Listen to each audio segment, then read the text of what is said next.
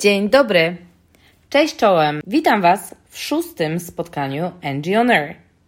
Dzisiaj trochę posprzątamy. A mianowicie porozmawiamy o tym, jak porządek w klasie może popsuć panującą w niej atmosferę. Sala lekcyjna to przestrzeń wspólnej eksploatacji, w której nieustannie coś się dzieje. Na dynamikę tych procesów wpływają zarówno nauczyciele, jak i uczniowie – jedni i drudzy na swój sposób. Jako nauczyciele mamy oczywiście naturalną skłonność do adaptowania przestrzeni klasy dla własnych celów dydaktycznych.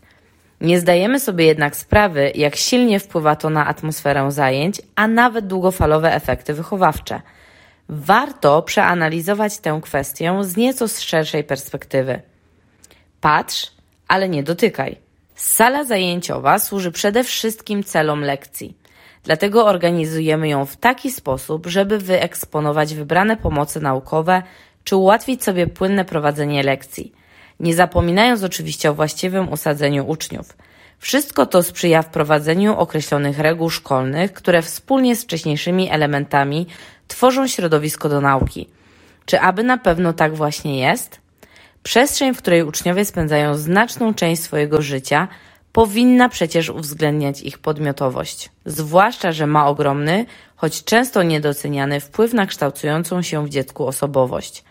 Aby pokierować tym wpływem w sposób odpowiednio przemyślany, konieczne jest jednak zachowanie równowagi między przestrzenią nauki i odpoczynku w klasie. Szkoła potrzebuje więc takich rozwiązań, które będą wspierały cały proces edukacji. Nadal jednak dominują zastane przekonania, zgodnie z którymi chociażby koncentryczny układ ławek jest najbardziej optymalny. A centralne umieszczenie stanowiska nauczyciela i tablicy utrwala przecież nadrzędną rolę nauczyciela. Z drugiej jednak strony pozwala zachować ład podczas lekcji, podobnie jak sprawny obieg materiałów dydaktycznych. I gdzie tu tak naprawdę ta równowaga? Wspólnie pracujmy na porządek w klasie. Klasa to przestrzeń, którą jako nauczyciele tworzymy razem z uczniami. Oznacza to, że warto wspólnie zorganizować to miejsce, aby wszyscy czuli się w niej dobrze. Podstawowym zadaniem szkolnej sali nie będzie więc utrzymanie porządku, ale dawanie poczucia bezpieczeństwa, szczególnie wśród młodszych dzieci. Dając swobodę w przemieszczaniu się po klasie, możemy zatem zrezygnować z katedry nauczyciela. A co z bałaganem?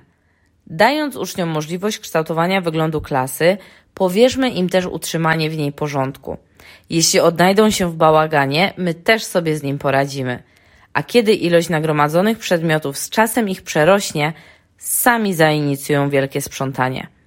Klasa należy do nas tak samo jak do uczniów. Wspólnie decydujemy więc o tym, jak będzie wyglądać i czy porządek w klasie rzeczywiście musi być celem samym w sobie. Wpływ uczniów na to, jaka będzie nasza wspólna przestrzeń, da im poczucie faktycznego wpływu na życie klasy a to jedna z najlepszych możliwych zachęt do nauki. Sama osobiście kilka tygodni temu zmieniłam wygląd dwóch sal.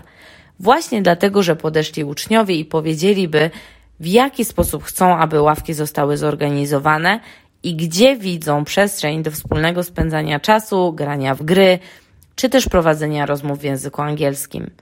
To naprawdę działa, to nie są puste frazesy i puste słowa. Spróbuj więc też i ty. A na ten moment serdecznie dziękuję Ci za to, że tutaj ze mną jesteś i zapraszam Cię na siódmy odcinek Angie on Air.